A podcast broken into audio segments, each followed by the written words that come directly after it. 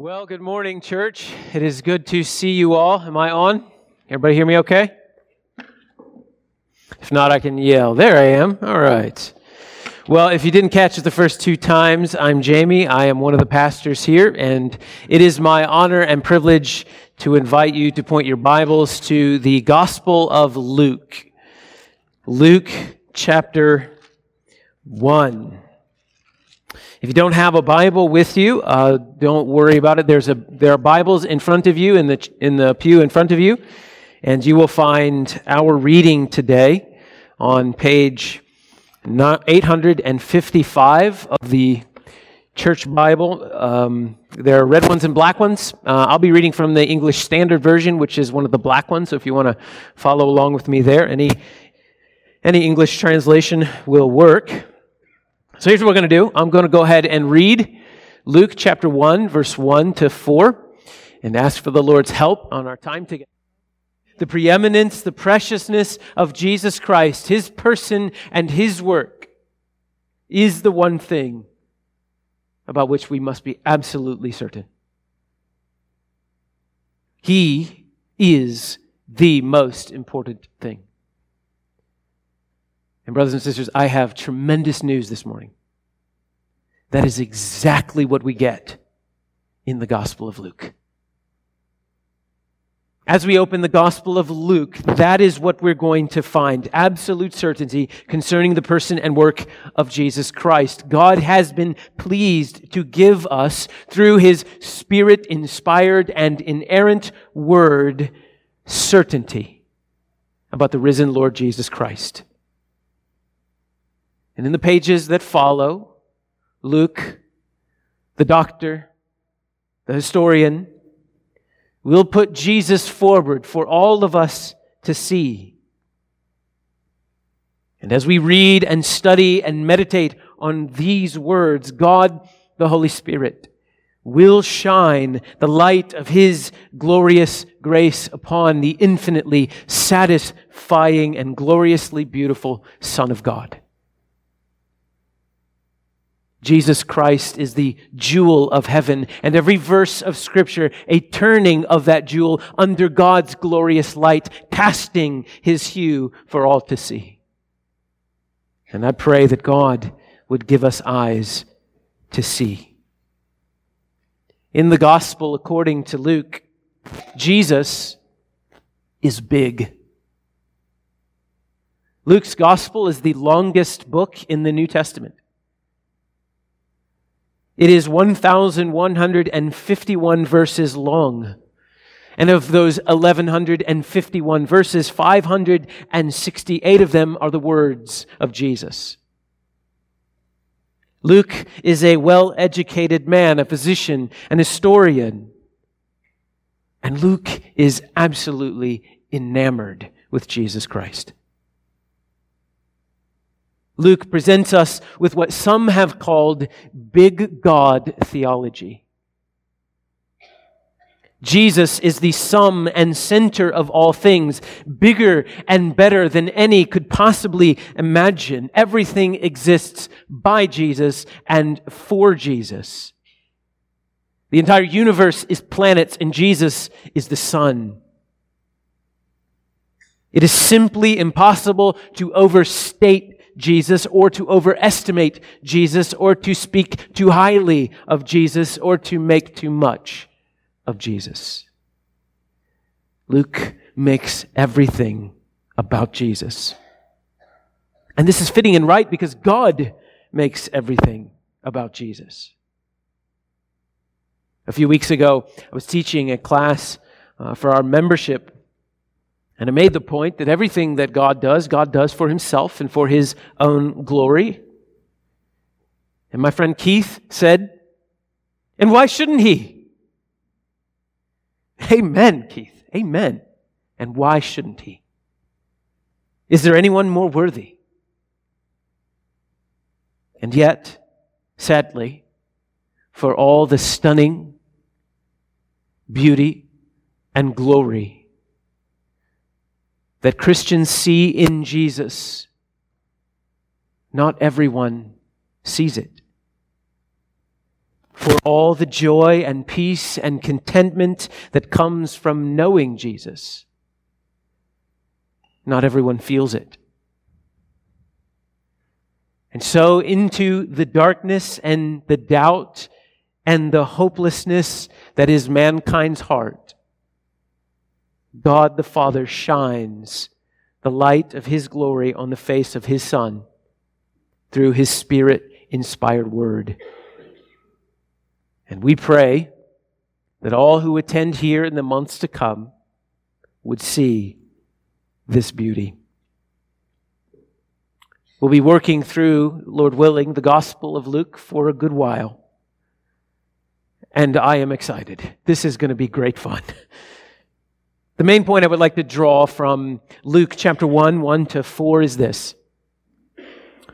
That through His Word, God gives His people certainty about what matters most His Son, to produce in them God glorifying boldness for life and ministry. That through His Word, God gives His people certainty about His Son to give them boldness for life and ministry. We'll work through these four verses in three parts. We'll look first at the source of Luke's gospel in verses 1 and 2. We'll consider the sharing of Luke's gospel in verse 3. And then finally, the certainty of Luke's gospel in verse 4. Let's take a closer look again at verses 1 and 2, the source of Luke's gospel.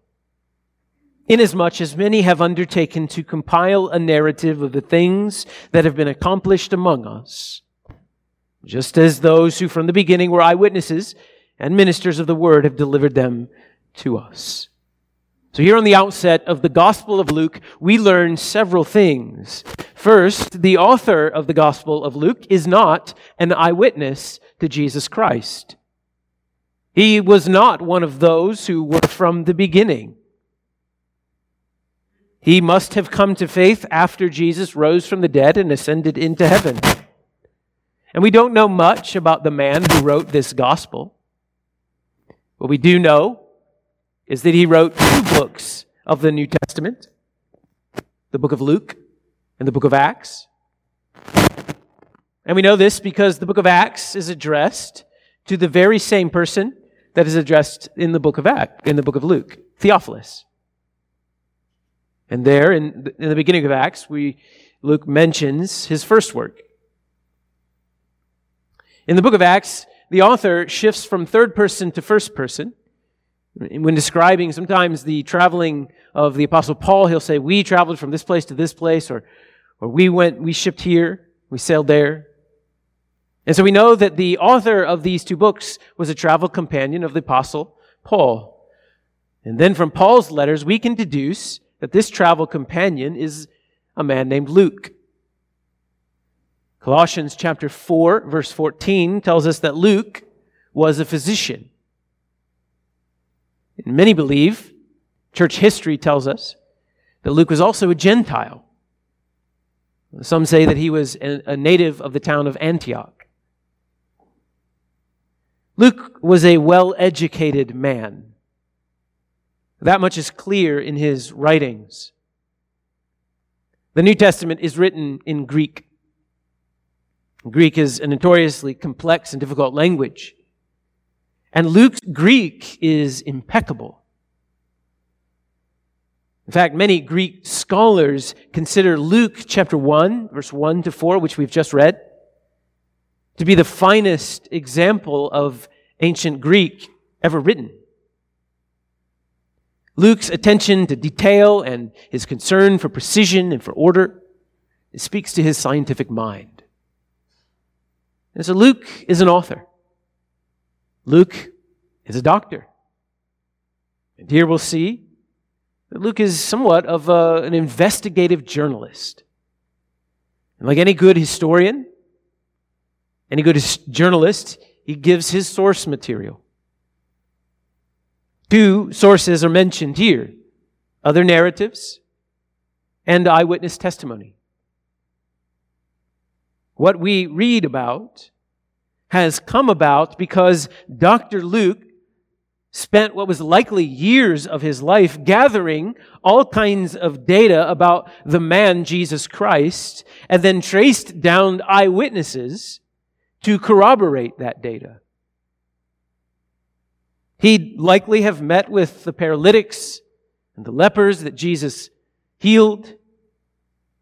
He'd probably have talked to the mother of the son that Jesus raised from the dead. Perhaps even met with the demoniac that Jesus delivered. He could have even sat down with Jairus and Jairus' servants about, about his daughter that Jesus healed. I imagine as a doctor, he would have examined the bodies of these folks. Luke corroborated, corroborated the miracle accounts with those who had received the miracles. He went to the places. He met with the people. Looks like Indiana Jones. And in the coming weeks, Lord willing, we're going to work through the birth narrative of the Lord Jesus. And we're going to read of Mary's account of the visitation of the angel and of the shepherds. All of those Christmas themes that are so precious to Christians. And so many of those things exclusive to the Gospel of Luke. And you know what that means? That means at some point, Dr. Luke sat down with Mary and talked about her son Jesus. Luke's gospel was written sometime in the early 60s AD. Jesus ascended into heaven somewhere around the 30s, early 30s AD. Which means that when Luke had a chance to sit down with Mary, she was likely an older woman, a grandmother, perhaps even a great grandmother. She was probably living in Ephesus, which is what church history tells us. Very likely living in the home of the Apostle John. Because you remember on the cross, Jesus told John, Take care of my mama. So I just imagine Mary sitting on her rocking chair. I don't know if they had rocking chairs back then. Maybe she's got a grandbaby on her lap. Wrinkled skin, bright eyes. Her, her youth long since transformed into something far more beautiful. And she's telling Dr. Luke her testimony, stories about her son over a cup of tea. Some of you are grandmothers. Some of you great grandmothers. Don't you ever let yourself think that you have outaged gospel ministry. Your testimony of God's grace spread across decades is invaluable. The church needs your words and wisdom and testimony. There is a kind of Christ exalting steadiness, a gentle and immovable faith that can only be formed and hardened by decades of Bible reading and prayer and suffering. This world, obsessed with youth and frivolities, desperately needs battle hardened Christians whose eyes are gentle, but whose faces have been weathered by decades of facing in to the cultural winds against them. One of Luke's sources are eyewitnesses and ministers of the word those who delivered the truth about Jesus Christ to others. The word minister means servant. And friends, each one of us are servants of the word. We all have a ministry, a word ministry to others. That word delivered in verse 2 is the same word the Apostle Paul uses in that famous passage in 1 Corinthians 15. This matter of first importance. Paul says, For I delivered to you as of first importance what I also received that Christ died for our sins in accordance with Scriptures. You see, someone delivered that matter of first importance to the, to the Apostle Paul, who then delivered it to the Corinthians with the expectation that they would deliver it to someone else. Paul told the young pastor Timothy in 2 Timothy 2 And what you have heard from me in the presence of many witnesses, entrust to faithful men who will be able to teach others also. Notice four generations of Christians are mentioned in that one verse. Paul, writing to Timothy, who is to instruct others who instruct others. So, can I encourage you in something this week? Take a lunch appointment. Take a coffee appointment. Invite someone into your home and share something that you've recently learned about the character and nature of God. Something that you've learned in personal reflection in God's Word, share that with someone else. Sometimes I think the way we look at ministry is that ministry happens here, right now. It happens at Sunday school. It happens at Wednesday night Bible studies. And that's true. That is ministry. But that's not all that is ministry. Friends, ministry happens every time you and I sit down with someone else, we crack open a Bible, and we share Jesus together. This is what you do when you're excited about something, isn't it? You share that thing. It's simply the way God has made us. That the, our enjoyment of something only increases the more we share it. So you find a show on Netflix and you tell someone about it. You find a recipe and you invite people over to eat it together. You find a new band that you like. You tell someone about it. Our enjoyment of something increases the more that we share it. And should we expect to be any different when we're sharing the Lord with someone else? No. Our delight in God only increases the more we share Him with someone else. So the sources of Luke's gospel are various narratives and the corroborating eyewitness of those who knew Jesus. Luke gave a portion of his life to put together an orderly account and then to share that account with someone else, which is what we see in verse 3. Verse 3. And so, Paul, so, so Luke says, It seemed good to me also, having followed all things closely for some time past, to write an orderly account to you, most excellent Theophilus. So Luke tells us that he's followed these things closely for himself for a while. Luke had done research for his own sake, but not only for his own sake. He writes this gospel to a man called Theophilus. Now, understand the preaching moment, when the church is gathered on the Lord's day, is the most important part of your week. It is when God's, God speaks to his people through his word.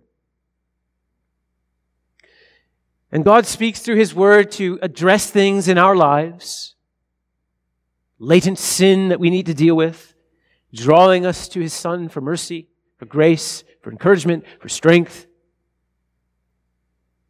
But understand that the preaching moment is meant to land on you, but it's never meant to stay on you. It's meant to flow through you to someone else. And so don't miss this point. The longest spirit inspired book in the canon of scripture is a letter written from one man to another man. And I hope that you're seeing just how important one to one Christian ministry truly is. Luke is telling Theophilus, Jesus changed my life. And he can change yours too. Christian, you carry the torch of Luke every time you sit down with a friend or a loved one and share your testimony about what Jesus is doing and has done in your life. And the Lord will use it. In a similar way that the Lord has used the Gospel of Luke in your life, the Lord can use the Gospel of Luke through your life. Don't grow weary in sharing Christ. Well, no one knows who Theophilus was. Luke grants him the title Most Excellent, which is usually a title reserved for someone in high social standing, perhaps a Roman official. In the book of Acts, Felix and Festus are politicians who carry this title. And so it could be that Theophilus is a wealthy dignitary, a Roman official, Roman politician, seeking the truth about Jesus Christ. It could be that Theophilus even funded the investigative ministry of the writer Luke. We don't know. We don't know who Theophilus is. If he's a politician, that's a pretty great thing. Because contrary to everything I've been told, People in government can get saved. Whoever he was, he was taught things about Jesus Christ. And Luke wrote him this gospel to give him certainty. Notice Luke says that he had followed these things closely, carefully, and he sets out to write an orderly account. The structure of Luke's gospel is orderly. The word means logical in sequence. And that doesn't necessarily mean that everything in the Gospel of Luke is chronological, although most of it is. What it means is that the sequence of events that we find in the Gospel of Luke are ordered in such a way as to accomplish Luke's goal, which is to give certainty about Jesus Christ, his person, and his work. Sometimes Christians get a reputation as being blind followers who believe in a make believe sky god. We get the reputation that in order to be a Christian, you need to check your mind at the door and just have blind faith. But the Gospel of Luke demolishes any notion that Christianity is a blind faith. This is a gospel that is carefully arranged, meticulously verified. So anyone who feels that the Bible is a fairy tale needs to wrestle with Dr. Luke. And if you'll humor me for just a second, turn a couple of pages in the Gospel of Luke to Luke chapter 3. Luke chapter 3. Just the first couple of verses, we read, In the 15th year of the reign of Tiberius Caesar, Pontius Pilate being governor of Judea, and Herod being tetrarch of Galilee, and his brother Philip, tetrarch of the region of Iturea and Trachonitis, and Lysanias, tetrarch of Abilene, during the high priesthood of Annas and Caiaphas, the word of God came to John, the son of Zechariah, in the wilderness. Well, this is a fairy tale. That is not how you start fairy tales. Fairy tales start off with once upon a time or in a galaxy far, far away. They don't start off with such easily identifiable and verifiable data as this, right? So Luke is a book that is meant to be studied, worked on, and our understanding of Scripture won't come mindlessly and lazily with a Bible opened in our laps. It will come when we dig into the Word and we discover themes in the Word. It will come when we work to understand the whole Bible as one story. I mean, after all, what did Paul tell Timothy? Think over what I say. Christianity is not a mindless religion. No, just to the contrary. It's a very mindful religion. I appreciate what author Jen Wilkin says when she writes The heart cannot love what the mind does not know. I think she's just right about that. And this is why the Apostle Peter, when he prayed for his audience, he said, May grace and peace be multiplied to you in the knowledge of God and of our Lord Jesus. Grace and peace comes through knowledge. Going deep into God's Word on Sunday and in Sunday school is vital to your health as a Christian. And so, if the Lord is pleased to allow us to work through the Gospel of Luke together, I would encourage you to do what Luke did and to follow these things closely. To read Luke over and over and over. To marinate your mind in this book. Marinate your heart in this book. Take one of those journals and make notes about this book. Underline words and phrases. Meditate on truths. Make connections to the Old Testament. Study. Because when you do, you will see the gospel. The Bible will come alive. You will see Christ himself standing forth from these pages in this book. And by God's grace, your delight in him will equip you to endure suffering well, to share Jesus well. And to borrow a phrase from my hero, Jonathan Edwards, to fit you for heaven. And by the way, this investigation into the Gospel of Luke isn't just for Christians. I have to imagine in a room this size, there are some here who are not Christians. And so if you're here and you're not a Christian, I'm just so glad that you're here. You picked the perfect day to come to church. Honestly, we're starting a book that's about giving you certainty. So can I encourage you to do something? Keep coming back. Read this book with us. Put all of your mental resources to work in this book. Test it and try it. And when we're done, you come to me and you tell me whether or not you have found this book to be incredibly reliable and completely honest about everything it says. And if God is pleased, it may be that the Lord would open your eyes to the stunning glory of Jesus Christ that we'll read about in these pages. And you'll see, as so many of us here have seen, that Jesus' life and death and resurrection changes everything. That the penalty of your sin against God can be forgiven through Christ. Perhaps you'll find, as many here have found, that when you turn to Jesus, turning away from your sin, confessing Him as Lord, you'll find more mercy in Him than sin in you. And you'll be saved eternally. If you would like to know more about becoming a Christian, flag down anyone who looks like a regular around here, and we'll get together and we'll get you some resources. And keep coming back as we study through the Gospel of Luke. Church, here's the point of all of this. You can bank your life on the fact that everything in the Bible is true. You can have certainty.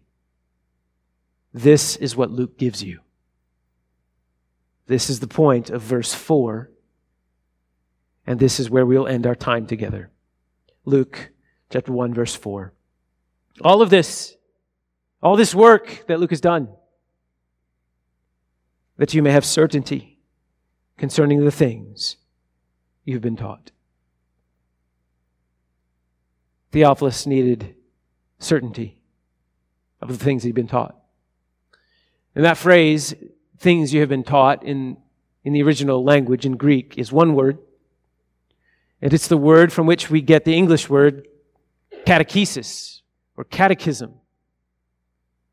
Catechism isn't something that Catholics do. Catechism is something that Christians do. Catechism is just the teaching of doctrine from one person to another. So you've all been, if you're a Christian, you've been catechized. You are catechizing, whether you want to or not. You are catechizing. And so, with that being said, I would like to say a word or two to middle schoolers to high schoolers who are in the room. Many of you have grown up in church, hearing your parents, hearing your pastors preach about the man Jesus Christ as if he were a real person, as if this whole book is true. And for a long time, you've just accepted it. And that's good. I'm glad you've done that. You've honored your parents well in doing that. But you know, there's coming a day, and maybe that day is already here upon you, when you're going to have to make the decision yourself. Is this book true? Is Jesus Christ truly who he said he was? And if so, what does that mean? You're like Luke. You're like Theophilus. You're not an eyewitness to Jesus. You've been taught about him, and you need certainty. And so here's what I tell you to do bring all of your questions, all of your doubts to this book.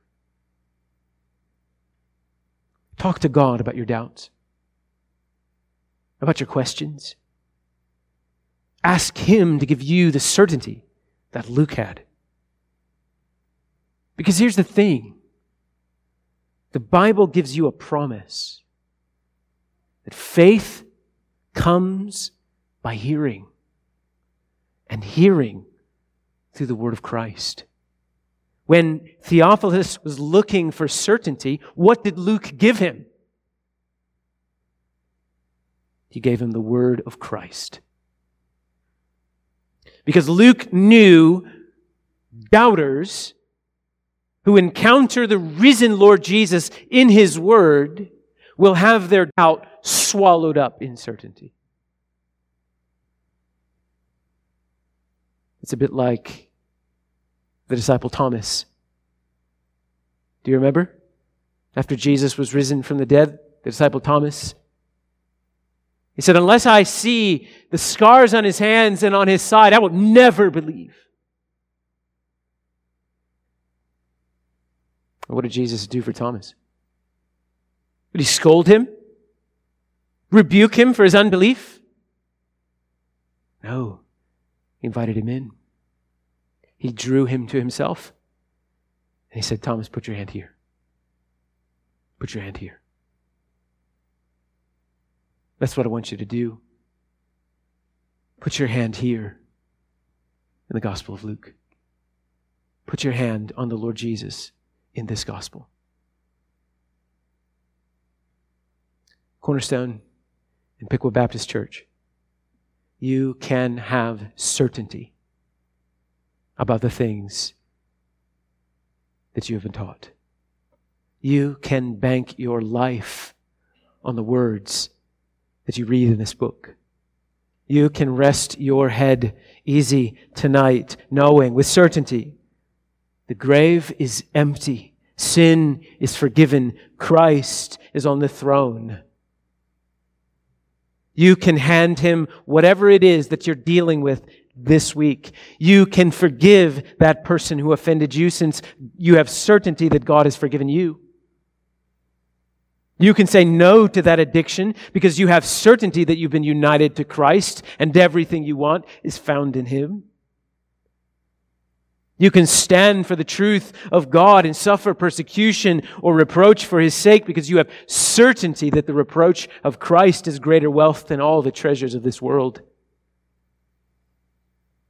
You can trust the Lord through sickness and infertility, knowing with certainty that he who has promised is faithful. You can give your time and your talent and your treasures to advance the gospel because you know with certainty that God will provide for you. Through the testimony and the teaching of the apostles, through the word, God gives his people certainty about his Son to produce in them God glorifying boldness for life and for ministry. To this end, we pray. Father in heaven, you are great and you are a glorious God. You have revealed yourself to us through many convincing proofs. granting to us certainty concerning the things that we've been taught. And we say thank you. We confess, Lord, that we have neglected the careful study of your word, that our delight in Christ has languished, and we've become, in many ways, self focused, insular, weak. And to our shame, Lord, we've spent much of our resources obsessing over things that just don't matter, and too little of our time delighting in the things that do matter. And Lord, we know this is why it's so easy for us to get thrown off course. Someone looks at us funny. We misunderstand intentions. We get frustrated when things don't go our way and it wrecks our week. Lord, forgive us. Forgive us for how little we treasure Christ. And Lord, restore us. Open our eyes to the bigness of your Son and let us see him through the words of this book. Would you send your Holy Spirit, our helper, to enable us to see and believe all that we've been taught? And Lord, because Jesus is so worth it, grant to us boldness to share him with others out of our delight in him. Would you give to us a ministry of sharing Christ and give us the means to carry that out? We pray this in Jesus' name and for Jesus' praise. Amen. Well, if you have truly trusted in Jesus Christ for the forgiveness of your sins, the Bible gives us an assurance that you've been forgiven for those sins. 1 John 1 9. If we confess our sins, he is faithful and just to forgive us our sins and to cleanse us from all unrighteousness. Amen.